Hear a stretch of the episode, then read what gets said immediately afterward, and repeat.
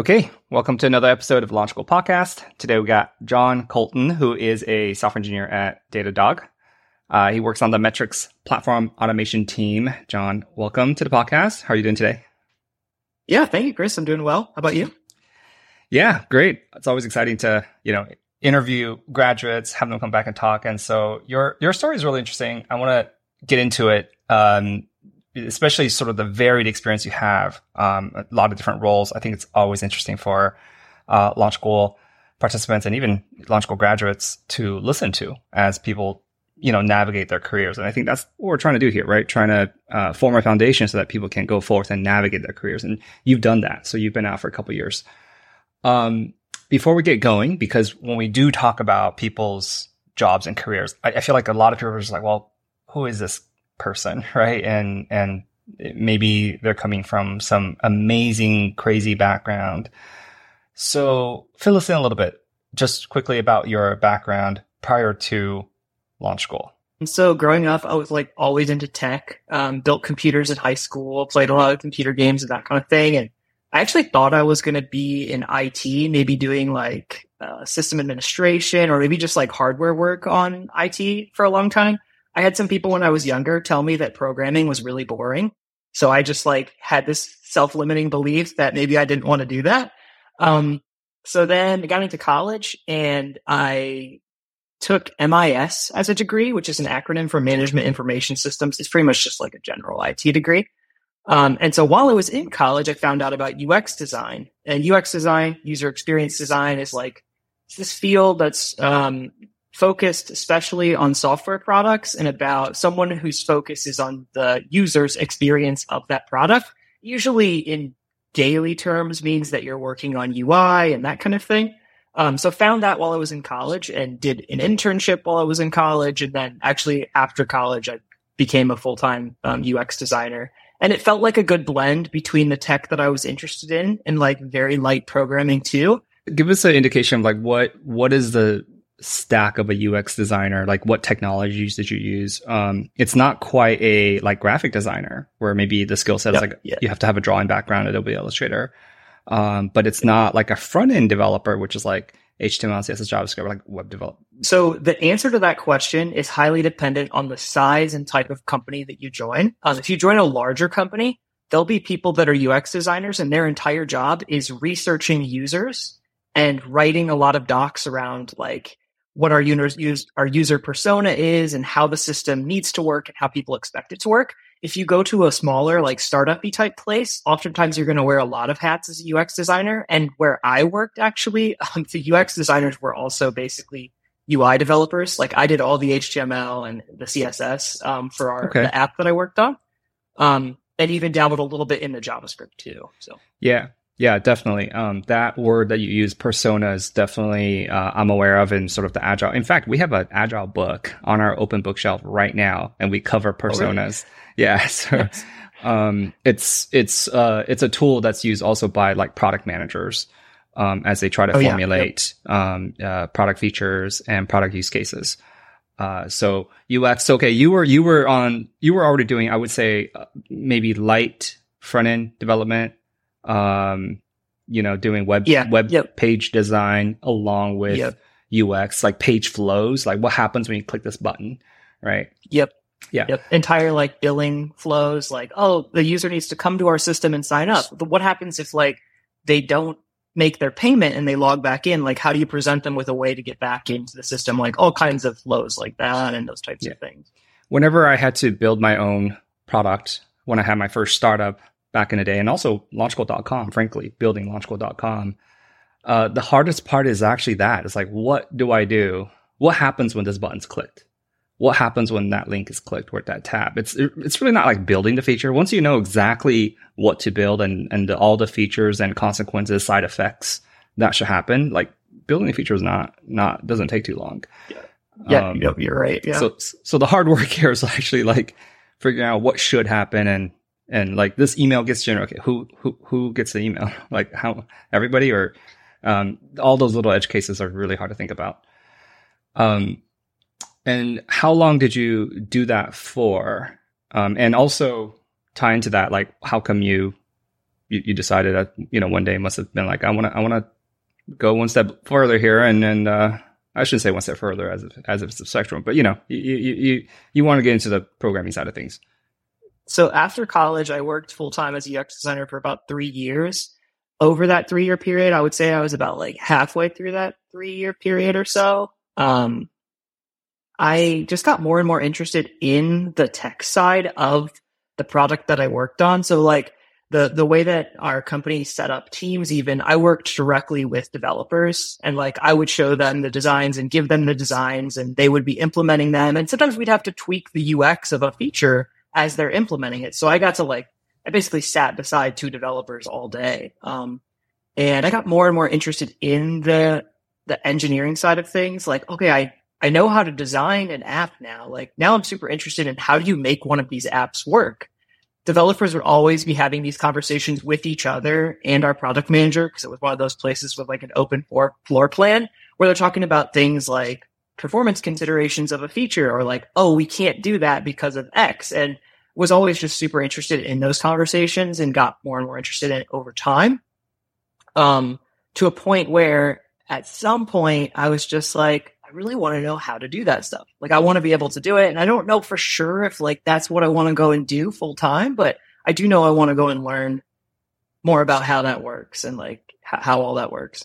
Okay. And that, that, that's how you found Launch School, or um, how, how did you find Launch School? Like, So I knew that there were these like programming boot camps out there. Like that's the terminology I heard thrown mm-hmm. around at the time. It was like twenty seventeen, twenty eighteen, I think. That was like the term everyone used. Um, so I started trying to find some of those aggregators of courses, some of those sites. I think the one I went to was like Course Report, I want to say. Mm-hmm. Yeah. Um, and on the site at the time, you could kind of filter by different criteria. And my criteria were like, it has to be work at your own pace. It has to be remote friendly. It had to be what I considered like cost effective. And then um, one final bonus was that like after I had narrowed it down, and it was to a couple of them, and I found Launch School. The crazy thing was that Launch School taught Ruby for the back end, Postgres for databases, and then JavaScript for the front end. And that was the exact stack of the company that I worked at. Mm. And so I was like, okay, like it, it already became apparent that it, if I go and do this, like I'm going to learn a skill set that even aligns with what I'm doing day to day, which was a nice thing. And then um, the other thing that uh, the other thing was like I, I did the um, the intro course, which was free. And yeah. even before the intro course, like the prerequisites, I loved that in all of the marketing material, it was more about convincing you, here's all the reasons why you might not be a fit for Launch School, than it was about convincing you to do Launch School, which I found incredibly refreshing. I, I think people um... mention that a lot, and and they say, oh, that's great marketing. And I, and I think it's not, it, it, the reason why it's written like that is because the same people who wrote that are the people who have to answer questions, if that makes sense. yeah, yeah. So in a lot of places, those are different folks. And if they're different yeah. folks, then I'll write anything because I'm measured based on conversion and clicks, and I'm not measured on, like, I actually have to go answer to answer a question here. I have to go help this person actually, right? And so for us, it's all the same people. Therefore, uh, we know that we pay the price, right? It's not another department that pays the price for, uh, y- you know, getting people too hyped up, coming in and, and like we have to do code reviews and we have to help people. Um, and I know you're telling the truth because I've seen you in Slack answering those questions. Right. And if you've been here long enough, you just see me answer the same questions over and over. Isn't that right? Like, it, it's just like over the years, it's the same thing. So that's why we're like more direct. Just, just for me personally, I'm like, I don't really want to answer the same things over and over if I don't have to. Um, okay, great. So you found, and, and, and actually that was very Uh, coincidental, because I think Course Report is the only one of these like aggregation websites that we have reviews. Um, we don't oh, actually okay. have reviews like anywhere else, I don't think. So um, wow. yeah, that's a that's a that's a nice coincidence. Um, okay, so you found us, came here, went through Core, um, went through Capstone, and your Capstone project was kind of interesting. Uh, I want to talk about that real quick. Your, your just your Capstone experience and the project. What was that experience like? Yeah. For you? Yeah, Capstone was um, pretty intense. Uh, it was a lot of fun, though. Um, I was in a I was on a team with two other people, and I think that were there like six or seven people total in our cohort that it was um, small. Yeah, it was really small yeah, back it was, then. It was yeah, it was pretty small because we didn't have that many um, students in core. So yeah, and I like at that time, uh, I and one other person were like two of the first people to go fully remote through Capstone. I think there had only been a couple of people yeah. before us in previous cohorts. So, yeah, we made people move um, back then. Right, right. Yeah, we didn't do remote because it wasn't a thing. Yeah. And I remember I actually had a conversation with you when I was trying to figure out whether I was going to do Capstone. Hey, can I do this fully remote? Does this seem like a thing that you think I can do? I remember asking you that. Do Do you want to tell people what state you, you're in, or? Are yeah, you, no, yeah, um, okay. yeah. I'm in Ohio, and right. not, not exactly tech, yeah. a hotbed of right. tech. I'm like, you got to go Columbus to New York. Columbus maybe more so, but not in my area. Um, right. But uh, yeah. So then for our Capstone project, um, we built uh, Mothership. Mothership's a platform as a service.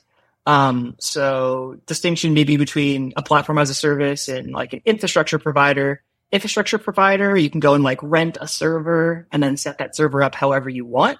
Platform as a service is like the next level of abstraction above that, perhaps, where you just kind of hand us your app and then we run your app somewhere on the internet that you can get access to it. Um, so comparison is like Heroku, um, which maybe yep. people have had experience with. Um, and actually that's what led us to build it. I think all of us, the first time we deployed an app during core was on Heroku, and it is, and still to this day, to me, is one of the most magical experiences as a developer. The first time you deploy to Heroku, it's like one command and mm-hmm. you set an app up, and that's so cool. Um, so that was a project we built. Um, uh, the like the big aha moment for us was that we got to the end and had built the project. And then we used our Capstone project to deploy a different team's Capstone project. And that was like a big, like, okay, this is pretty cool. Like, this is really cool.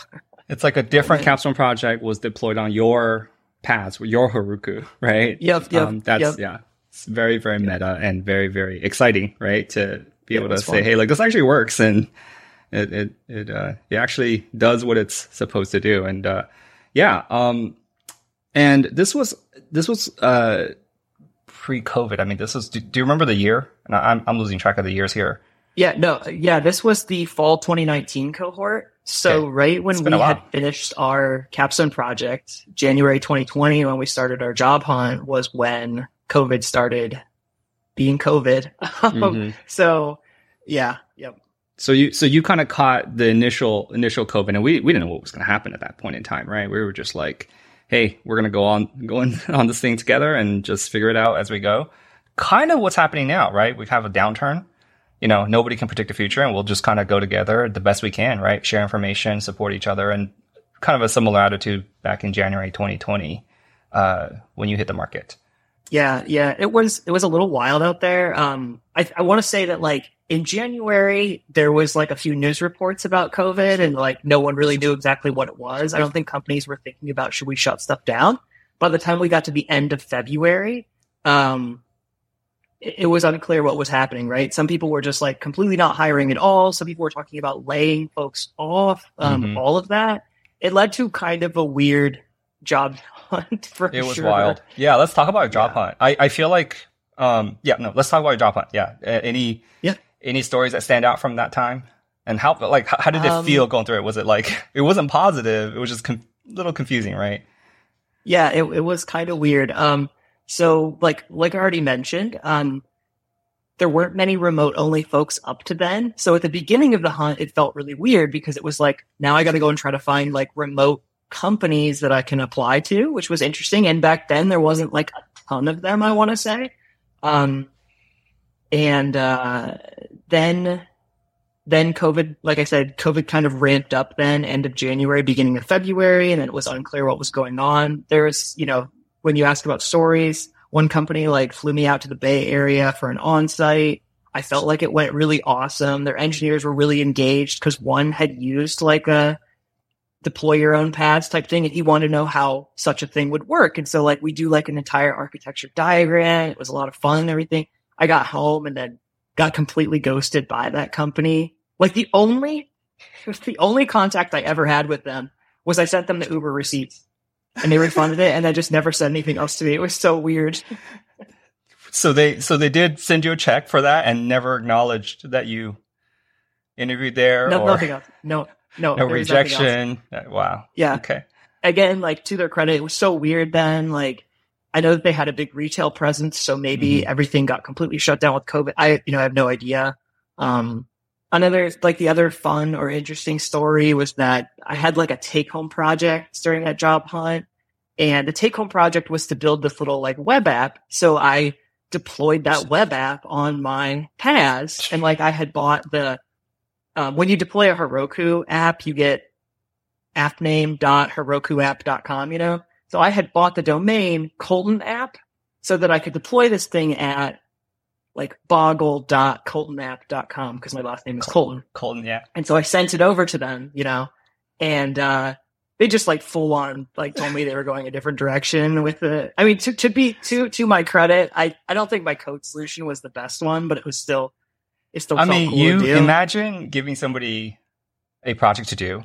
And they do the project. But not only do they do the project, they deploy it on a platform they built, right? And just like, I actually remember that. And I I was, I think I was like giddy with excitement to, to hear back from, from them. And I thought they were going to come back with all kinds of like, wow, I can't believe you deployed this on your own, right? And yeah, uh, so it's kind of interesting because I, I feel like we're we're kind of going through, you know, uh downturn, all the all the people kind of currently going through the job hunt, um, uh, capstone folks having a hard time. But one thing that I want everyone to remember is like it wasn't like a cakewalk years prior either. I mean, every job hunt has a lot of hiccups, a lot of problems, and there's a lot of things you got to overcome. Um, you know, it, it it was it was like every cohort has um, like prior to you. The tough part was like we didn't really have a strong track record in Capstone, right? Our our guidance, we didn't know exactly how to guide people, except to say like you got to go to go to a tech hub, right? New York City, San Francisco preferred. You want to do remote? Not really sure how to guide you on salary guidance and all that, right? So every job hunt, um, every cohort's job hunt is tough. You know, you hit you hit COVID, um, and that that everyone's confused. Um, so you did find a place though. Uh, you want to talk about how? How that how that was, and maybe how you got it, and why you chose them. So I got a I got a role at a property tech startup, um, so like real estate space. Um, the company was called Knock. Uh, it was a fully remote engineering team. And then when it came to why did I say yes to this company, um, I did only receive one offer. It was March twenty twenty. COVID was in. You know, COVID had completely shut things down by that time. And so it was kind of like a, I had to make a decision there of, do I want to go through like another wave of applications? And I don't really know what things are going to look like a month or two from now versus accept this offer from. So you were job hunting for about two months, right? From January. Yeah, I think it was seven to eight weeks before we got the offer, somewhere in there. Um, and in the end, I just decided to accept that offer. Um, it had a lot of the things that I wanted. Um, like I said, fully remote engineering team. I was interested in getting experience with like a service-based architecture. Um, they did have lots of interviews as part of their process, but I really liked meeting every person that I did meet. Um, and then the other benefit, I think, and maybe this is um, the other benefit for me was that I could start in a language that I already knew. One good sign from a company is that they're pretty agnostic to whether or not you already know a language. And that's great. Like, hey, we're going to, great people can learn any language, and that's an awesome thing. I think one benefit to your first position being in a language that you already know is that the first time you're working in a position professionally, you are going to have to learn a ton of stuff. And a lot of it is going to be this homegrown systems that you're going to have to learn and terminology around their tools. And it's great if you don't have to do that at the same time you're learning a totally new language.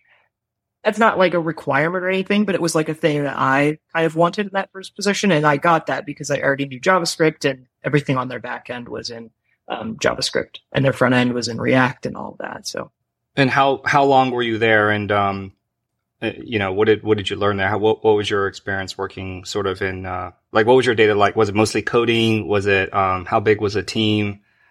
Um, yeah. How, how did you enjoy that experience? Yeah.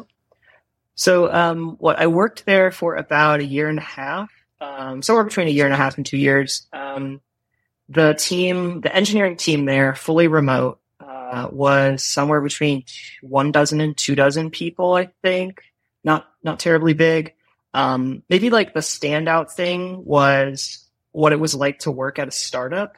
Um, startups are great if you have a wide skill set, and you'll get praised for wearing multiple hats. Um, I remember one time I was hired as a backend engineer at this in this role. Um, and there was this time where we were trying to debug uh, a problem in our React Native app, which is like a mobile app that our um, real estate agents would use.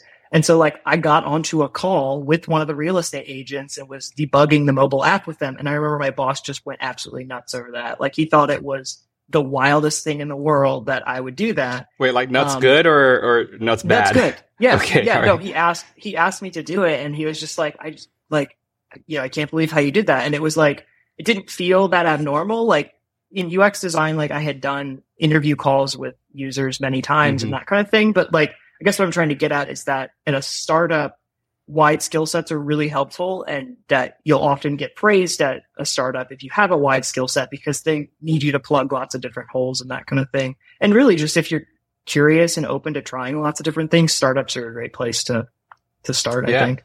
And it's funny because you brought up sort of your previous background in U X, how the skill set and intuition around around that previous uh, work, and then you bring into software engineering, uh, that's a bonus. That's a plus, right? And I think a lot of career transitioners right. who ha- come from a previous like non-technical or non-software engineering background, they're always like, how do I compete with computer science grads? Well, a lot of the work isn't like you're solving computer science-y problems, right? A lot of it is just uh, professionalism, communication, problem solving, problem, solving human problems, right? So if you have that professional experience, you're already a leg up on somebody who has no exposure to that. Um, so, uh, really, really good insight there. Um, so at some point you got an itch to look around, or how, how did, how did, uh, uh, or, or, or did, uh, did you just see kind of like S R E as a path for you down the line? Um, and be, the startup just didn't have that type of infrastructure and data you were trying to look for? So like there's a couple different threads that converged here. One of them was while I was working there, um, the things that got me most excited while working at Knock were solving performance problems. Um, we had had this problem there where uh, routinely, like once a month or one or twice, once every other week, or maybe it was once a month. I can't remember what it ended up being. We had this problem where like our database would just completely knock o- get knocked over and couldn't figure out what it was at first. Once a month, wow, um, that's fairly yes. frequent. No, yeah, it, w- it was it was crazy. I mean, startup, you, you, yeah, this is what you get, um, right? And what we ended up finding out was like there was this absolutely terrible database query that all of our users made at the same time, and there's like this interesting backstory to why that was happening. Um, and got to debug, got to debug that um, using some tools and like. Hey, this is really cool. Like, this is the kind of work I'm super interested in doing. Like, this this gives me a lot of energy to work on this kind of stuff. Um, so knew I was interested in trying to find something in that space. Interestingly enough, I used Datadog as a tool to actually solve hmm. that database problem. And then it was like, I, I knew from working on Mothership, I think it's really cool to work on tools used by developers, because I am a developer and I can actually have insight into like, I don't know, steering the product in a way. Um, so that's what kind of led to being interested in S R E, but also developer tooling. So then, like I said, about like a year and a half, close to two years in, I started um, looking around. The job market at that point looked like it was like, abnormally good at that point. So then I was like, you know what, I'm going to try applying around. Um, I did apply multiple places, but most of them were places where like there was a focus and the product that they offered was something that was sold to developers. Um, and then, you know, after that um, was when I accepted the role at Datadog. Yeah, that's really interesting. I, and I think that's really good insight in that if people are saying, well, I, I'm interested in it too. Uh, What you just said about first being a developer so that you have context for the problems, that makes that second jump into a company like Datadog much, much easier. Because you, when you, on, on interviews and at work, you can talk about as a developer, this is the context I had as a user of Datadog, right? Whereas if you've never used this tooling before, it's, it can be hard to understand. So for our listeners who are mostly Launch School students, uh, let's take a step back and can you can you describe what Datadog is? What problem does it solve? Um, like, like why is it public? Uh, why is it a public company, right? Yeah, yeah, yeah, sure. Um, so Datadog is what's called an observability platform. Um, observability, already a word that it's like, what does that even mean? Um, I think to unpack that, though, I want to talk about this concept called telemetry. Telemetry is not something that's specific to even software. Telemetry just refers to using an instrument to take a measurement and then send that measurement to a different place. And like the, maybe the classic, um, the classic case or example for telemetry is aerospace, where, hey, we're sending a rocket into space. And we need to know all these things about the rocket while the mission's going on, right? Like the velocity, the direction that it's headed, the load on the engine, right? The temperature of the engine, that kind of thing. Um, take that same concept. I need to know all these things, but I can't be there to observe it firsthand and apply that to software. You have software running on servers somewhere, and you want to know how it's doing. You want to know when it experiences an error. You want to know what the load on your C P U is. You want to make sure that you're not introducing a memory leak into your code or something like that. That's really at the core what um, observability providers offer. Observability isn't even really a new concept because we've always we've always had a lot of these observability tools, right? Like one of the tools of observability is logs. And if you've written even the simplest program, console dot log, and you print something, like that is logging in, in a simple in a simple um, sense. Uh, and so observability is really just about getting insight into how your code and your systems are running. Um, and Datadog provides tools for that. I think there's a whole, a whole like uh, generation of products along with Datadog, like Splunk, you know, um, that that kind of uh, facilitate this, right? Because back in the day, back in the old days, what did we do with logs? We processed them, sure, but not immediately. Like we moved the logs, you know, there's log rotation on a server uh, that you, because yep. It fills up the hard drive, right? So you got to rotate yep. your logs periodically. If you have a big website, perhaps hourly or daily. Uh, if you have a smaller website, you can be more infrequent. But once you rotate the logs, you move them out. Where do you move them to? Somewhere. And then you like slowly chew on it with yep. some something, you know, like a mainframe or something like that, right? You just like slowly work on it. Or most startups or smaller companies just like you just throw it away, right? You just throw lose, away, yeah. you just lose the insight, you just lose data. You just and, and yeah. we don't even consider that, um, you know, you know, like data you save in a database, right? But you just lose the logs. Now there's a whole generation of tools where they're saying, "Hey, wait a second. There's a lot of insight into these lo- in these logs in this data, right? Why throw it away or why just archive it somewhere to slowly work on, if at all?" We can actually suck in this data, do processing, and then show you uh, insight. If not real time, then really quick, right? Uh, about yeah. about your about your system, um, and and so and this this has turned out to be massively important. And I think we all hear, um, you know, data is the new oil, right? Um, all these A I systems are powered by uh, data, and they need more and more data, um, and and uh, gives us more and more insights, supposedly. So. That's why Datadog is public. it's it's uh, it, it's processing oil, right? Um, so you're so you got into Datadog, and before at Knock, the you you were you know working pretty close to customers, working on end user features like coding features, right? Kind of what people yep. think about when you think I'm a programmer, I'm a software engineer, right?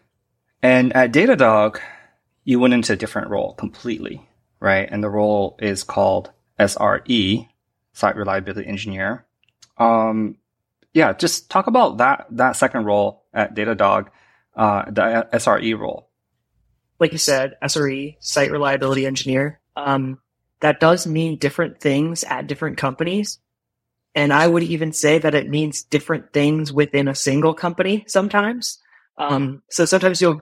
Sometimes you'll look at a company and, and they have a set of S R Es, and like these S R Es are focused entirely on on-call tooling and postmortems and reviewing postmortems and suggesting ways that systems can be improved. Um, some S R Es might be more boots on the ground, implement reliability improvements, um, uh, improve the scalability of a system, that kind of thing. Um, so the role that I was hired into was more of a boots on the ground S R E role. Um, at the time, the way that it worked was that there was a team of S R Es, and each of them would embed on a team of product engineers and kind of be the, the go-to person for um, reliability concerns. Um, another thing that I was very focused on at that time was improving deployments, um, making it easier for teams to roll their uh, changes out to production, but also trying to figure out a way to do it that was um, safe. Uh, because Datadog is actually deployed to all three of the major cloud providers, Google, um, Azure, and A W S. And so when people need to deploy a feature, they actually need to deploy it to all of those providers. So it gets a little bit complicated how we actually deploy things.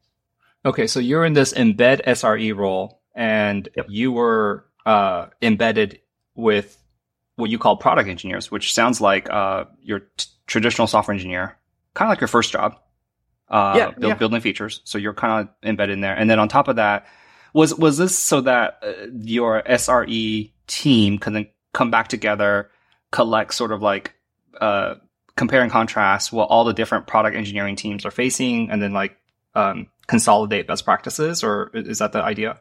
Yeah. So the, the team that I was part of was kind of a set of reliability engineers for the metrics product. And so each of them, each of us were embedded on one of these metrics teams because the metrics product is made up of multiple teams. Um, and so it, it is exactly what you said. We would try to find similarities um, between these teams in, in what they needed and what challenges they faced, and then kind of create either A, standardized tooling for them, or B, we would try to standardize the processes around doing things like running migrations or running deployments, right? And sometimes that's actually about writing docs as much as it is about creating a system for them. Um, so it's a little bit of both of those things. That's interesting. That's, that's, I mean, that's so interesting because that's still like, it's still the same process where you're trying to figure out what your customers need. In this particular case, your customers are internal software engineering internal, teams, yep. right? Exactly. In your first job, you were talking to end customers, real estate agents, and trying to figure out, you know, how they use your product and what issues they're seeing. But here, it, it's it's like the same approach, but you but your customer set is different, right? And yep, exactly um, that's that. Really interesting. Yeah, you. It almost sounds the way you describe it. it Almost sounds like you're a you're like a special agent, you know, like a Born Identity, Matt Damon on uh, like with special skills on a on a traditional software engineering team, and then you, you know you come back and and uh, talk with your special agent, special forces team, and and then give them hopefully the idea is give them better tooling so that they can be more productive later, right? It is funny you say that. I feel like sometimes the product engineers would talk that way too. But the truth of the matter was that a lot of product engineers I worked with, they knew more about Kubernetes than I could scratch the surface of. Like we use Kubernetes to deploy, which mm-hmm. is like this entire way to run containers. Um, and that's that's the neat thing about it is that it's less about um, someone having a massive skill set and more about what is this person's focus, and about like what you can achieve while being given a month of focus on a reliability problem. You can really, you can really solve a lot of problems. That's really interesting. So maybe uh, can you compare and contrast the, I don't know if this is an appropriate question, but like the tech stack. So in the first job, I feel like we understand that, right? It's JavaScript, Node, React, that type of thing. Pretty familiar.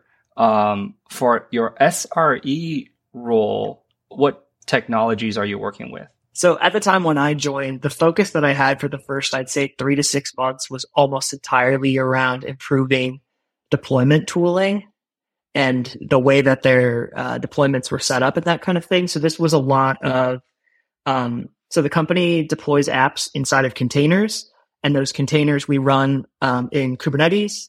And it was a lot of work in Kubernetes. Um, there's like a layer of abstraction over Kubernetes where it's like, hey, you have to define all of these YAML files. Like that's Kubernetes is just like YAML files forever.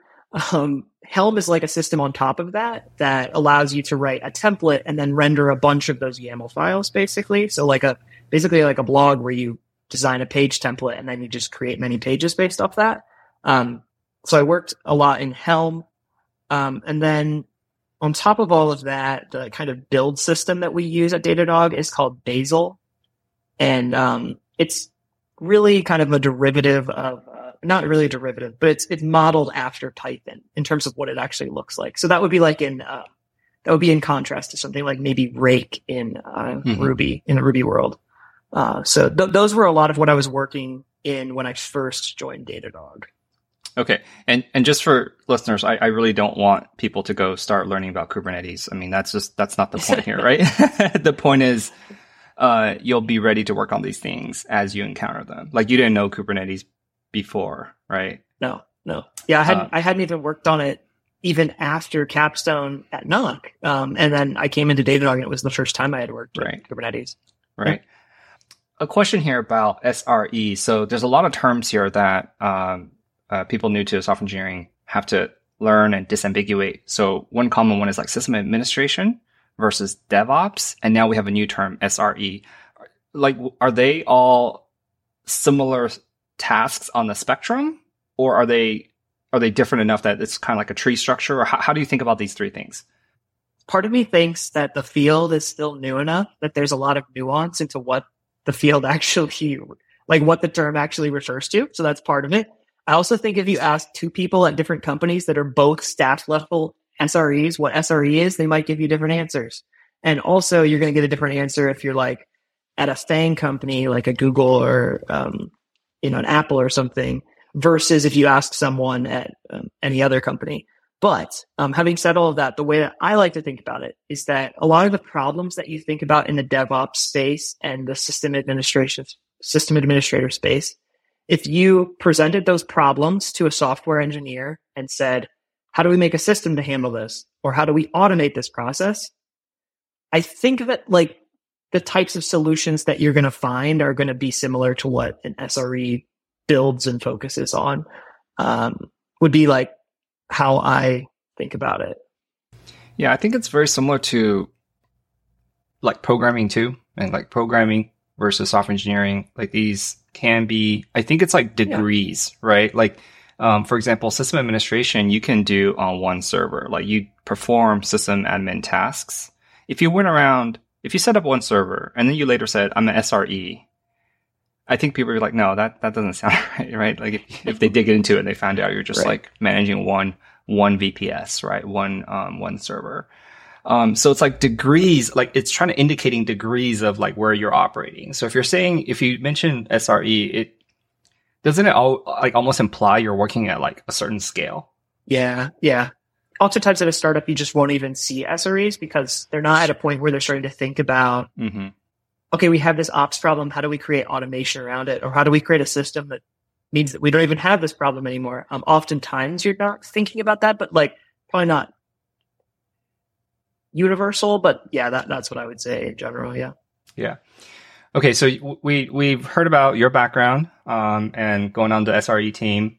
Uh, do, do you feel you're doing okay? Are you, uh, like you, you have enough skill set to, to contribute positively? And also like, what are the other backgrounds of your teammates um, on the S R E team, um, and I think really the question is here, like as a as a somebody in core right now, um, can can they get there uh, one day?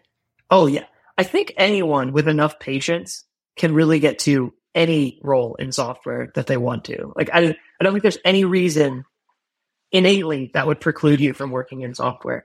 Um, But how do I feel that I can contribute? We should ask my teammates that. Um, joking aside, um, I when I first got the Datadog, um, it was pretty intimidating. I came in on a team where over half the team was either like m- my direct manager and multiple of my peers were either ex-Google or ex-Facebook engineers. And I was very intimidated by that when joining the team.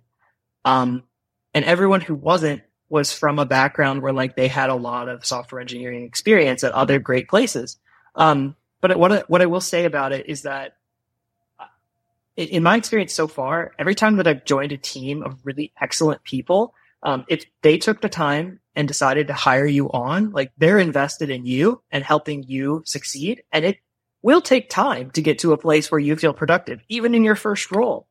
Um, but Uh, your team is almost always invested in doing that for you. Um, and yeah, with here, I've gotten great feedback about um, being able to contribute and, um, and, and yeah, again, be able to contribute basically um, on everything that I've worked on so far. So I do feel like, I will say this, um, I think that Capstone prepared me more for my second role than my first role.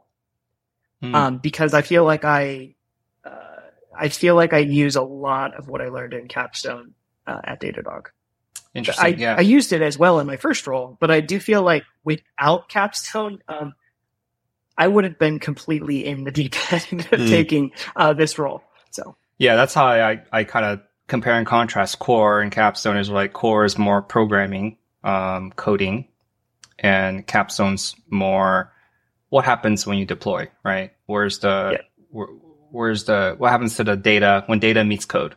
Um, and you're you're You're feeling that. It's funny that your like your first job is more coding oriented, and then your second job is more data oriented, right? And you're kind of you're, you're going the full spectrum of like um, what what what I think people um, should hopefully experience in their careers, um, and you're doing it in the first you know five years of your career. Um, I forgot to ask this question, but I'll ask now. Uh, and I've been asking everybody. It's been pretty interesting to compare and contrast the answer here. Um, every, everybody on the podcast for this season. So, how many hours do you code a day, and and for your first job at Knock, and then your second job now at Datadog? Oh, wow. I need to think back on my first role, how many hours I was coding. Um, when I first started in my first role, almost all my time was in coding. And then towards the end, it turned into a lot of like docs um, and planning out O K Rs, right? Mm. Planning these, what are we going to do next quarter? What feature? How are we going to accomplish like this feature? There's a lot less coding towards the end of it, to the point where I feel like towards the end of Knock, it was like a quarter of my time was coding, maybe. Hmm. Um, at Datadog, I feel like it's pretty consistently been uh, around half my time is in talking with other teams, like helping them with problems, and like half my time has been coding. Although I will say that there's been a few portions where I've worked at Datadog where like I had to head up some migrations. So that was less writing code and more like running yeah. operations and shifting things around. But um, that's about how I would yeah. slice it. But even coding is like not typing, right? And so sometimes you, no. you, you in this stereotype, you're like, I'm coding. It's like pumping out code. That's, you know, a lot of times you're like reading documentation and um, figuring out, you know, debugging. And debugging is like code tracing, right? You're like tracing code. And at the end of several hours, you've pumped out two lines of code. I mean, wouldn't wouldn't you say, even when you were writing code, I feel like I read code like four times more than I actually write. Oh, yeah. Like way more. I'd say like eighty or ninety percent of the time is reading the code, even when you're coding. And the other ten percent is like the five lines you add that turns on the thing you wanted the whole time. So honestly, if I, I there's one gap, well, okay, there's a lot of gaps. We, we're rigorous, but there's a lot of gaps. And I, I'm always like trying to think about it. The reading code is one of these things that I'm like, I want to force everyone to do code reviews. But I don't want to get dinged where they're like, oh, you're just trying to get people to do Launch School's work, right? But because our T As consistently come back and say, that's one of the best benefits of being a T A. Is that they were forced to read code. And then now, you know, once they go to work, they're like, I can read code so much faster than what they expected because of my T A experience. So, um, yes, I absolutely think that's true. It's not just... There's like a huge benefit in reading other people's code because mm-hmm. they're going to write differently than you. And um, sometimes you'll start reading it and think it does one thing. And the further you get along, you're like, oh, I glossed over the beginning because this is not going the way I expected. And learning that Learning how to read other people's code is a skill that you will need to develop and totally. to work at a company. Totally. And so, um, yeah. So when when it, when people say I'm, I'm code, I code like eight hours a day or whatever, five hours a day. Uh, a lot of code tracing, code reading, documentation reading, yes. and trial and error, right? And then typing, of course. Um, okay. And so last time we talked, you mentioned that you are yet kind of transitioning to another role within Datadog. Um, not a not a strict S R E role, uh, kind of going back a little bit more to a traditional software engineering role. Uh, you want to talk about what that is? It, is it is it not quite as similar as the feature building role at Knock, but a more traditional yeah. software engineering role? And I guess this is this is what's interesting when we ask what what site reliability engineering and engineers are. um, is that so at some point, our team actually decided to rename and refocus um, from a reliability team to a platform automation team. Um, a lot of what we focus on didn't drastically change. Um, we were kind of already starting to focus. So we had kind of pulled out of our embed model. We no longer embedded on en- on these engineering teams. And part of why we could do that was because we had been embedded for a while, and we learned a lot about the challenges that teams faced and like what we actually needed to build to build automation for these teams. Um, so we decided to pull out of the embed. And then we were focused on, okay, what's the most impactful piece of automation that we can build for them? And then we set to building that as a team. Um, however, I think that it like, if you showed some people that are also part of S R E what it is we do every day and asked, what kind of team is this? They might say, oh, that's an S R E team. They might say, that's a platform team. Like, I think that the li- lines kind of blur and there's overlap there for sure. Um, but I would say that it's kind of like what you originally, um, the way you are originally articulated is that I think we just view the other engineers as our customers and like we're building products for them and we want them to succeed and um, we want them to succeed using our tools. So, yeah. And this is so common where people who leave big companies, uh, big tech companies, um, they'll, the biggest complaint is like, we lose all the, these like uh, quality of life tools that we used to have. And that's because you have these teams inside the company building those quality of life tools mm. uh, for them.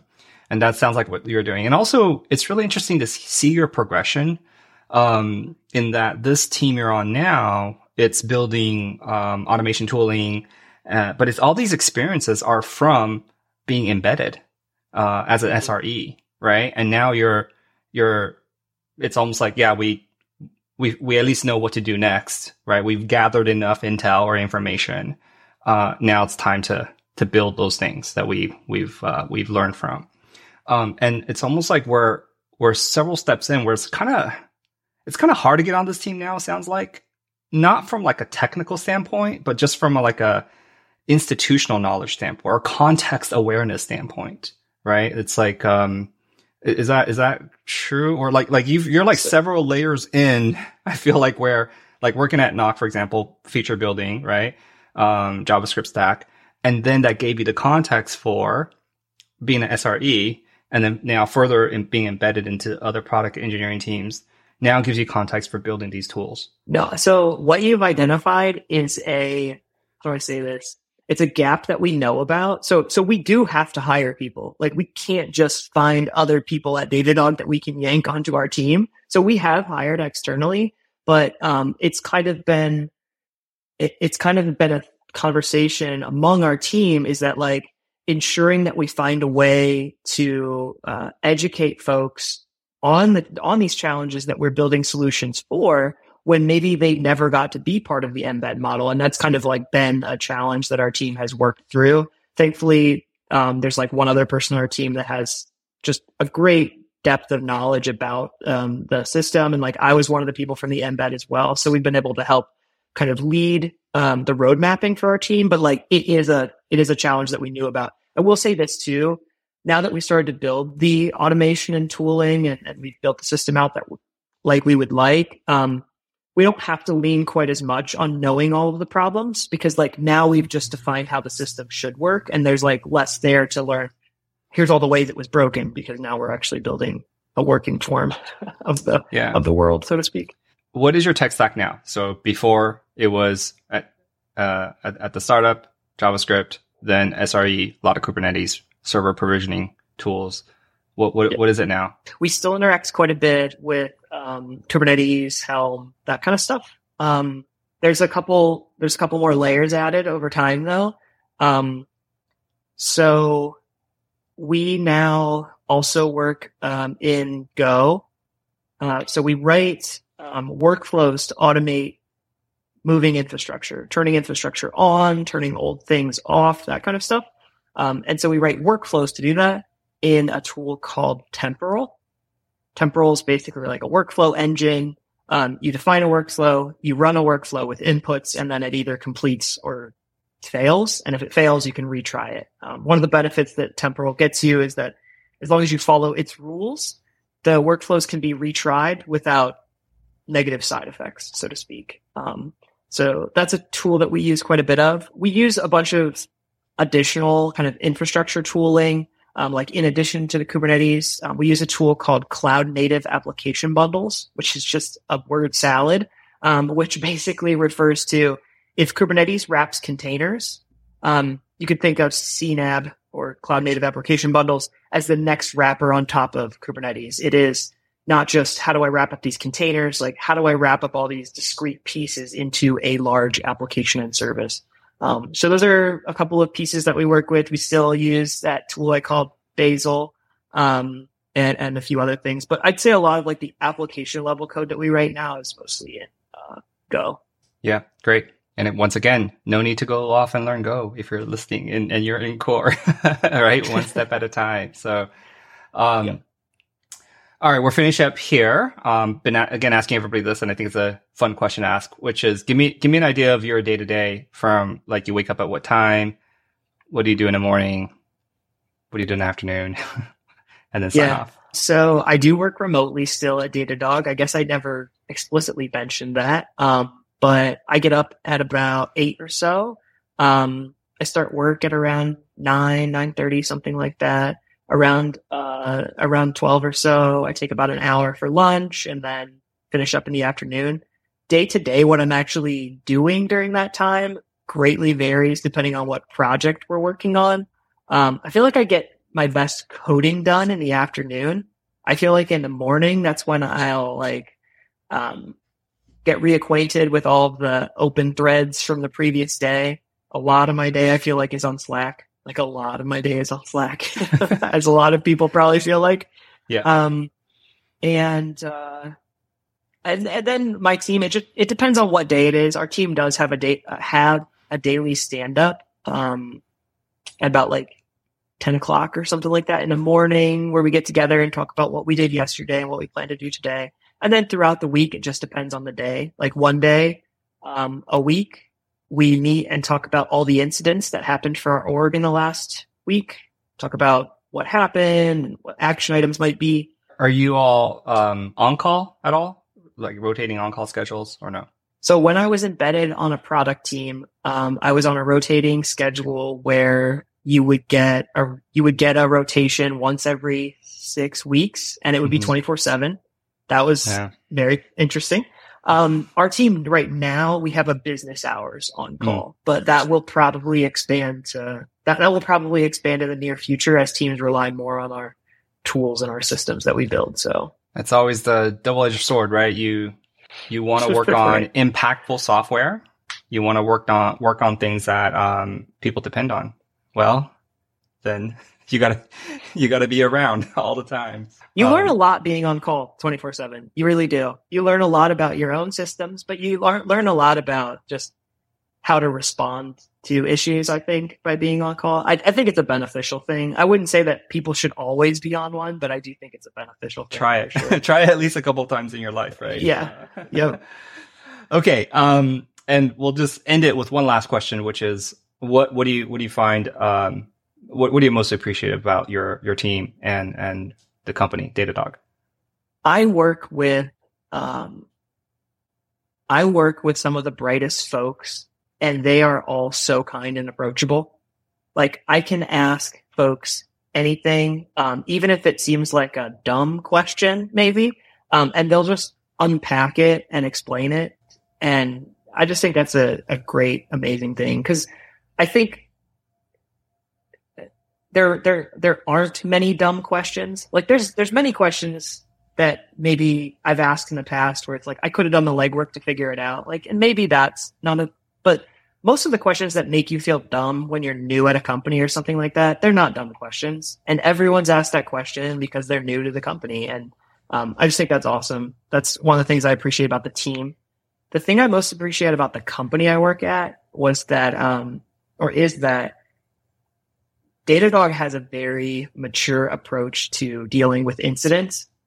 And I've never, I, I've seen some really, really bad incidents happen before. And I've never seen humans blamed ever in any of the, and always the, the incident remediation is, the focus is how do we build the system so that a person can't make a mistake, or so that the system just doesn't break this way in the future. Because the truth is, like, when you expect people to make the right choice, like, maybe it'll work for a long time, but sooner or later, like, a mistake's going to be made, and relying on systems rather than a person to hit the right button, it's just so much better. So I really appreciate that, and that's really a testament to um, the people who have set up um, the postmortem process at Datadog. They've done a great job of creating those principles. Yeah, that's wonderful. That's that's exactly, you know, the type of environment that that brings out the best, because you feel safe, right? If you don't feel safe, then all of a sudden you're guarding information, you're protecting yourself, you're do, always doing C Y A action.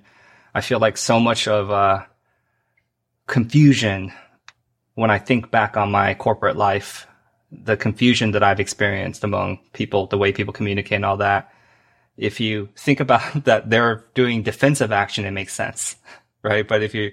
Otherwise, it, it, you got to have the environment where people feel safe and, and people feel valued. Um, and that if people were to bring to light an issue, even if one that they caused, there's not going to be, you know, immediate, um, like a beheading or something, right? Like it's, it's, otherwise people are not going to, not going to do those things. So, and when people don't feel afraid, they get like so much more excited about building the system in a more resilient way, right? And then mm-hmm. It's less about like, how do we move this thing from this place to this place, and more about like building the system so that we don't even have to move the thing anymore. Like, mm-hmm. you know, like how do we roll the rock up the hill the fastest? Why don't we get rid of the hill kind of idea? Yeah. That's a really interesting perspective too. Um, all right. We we're, we're already at the hour. So thanks so much for have, joining the podcast, Jon. It's been amazing. And I think your journey here has been uh, really, really interesting and, and, quite instructive, I think, in a lot of ways, in how you've navigated your career. I've always said, when you finish launch school, it's going to unlock a lot of doors. It's going to allow you to pave a path for whatever direction you want to go. It doesn't have to be the path that you went down, which is the S R E path. Um, it could be a different path too, but you you have to perform just-in-time learning. You have to be ready for it, um, and you have to be interested in it. So um, uh, happy to see you do that.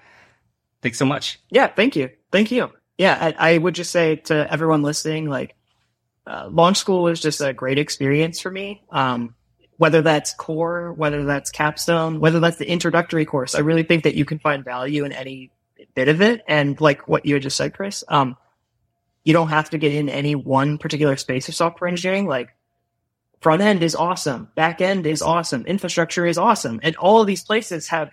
Uh, All of these places have concepts that you can spend your entire career learning and having fun. So, um, yeah, anyhow, have fun with it. Have fun. Yeah, exactly. Okay. Bye. All right. Thank you.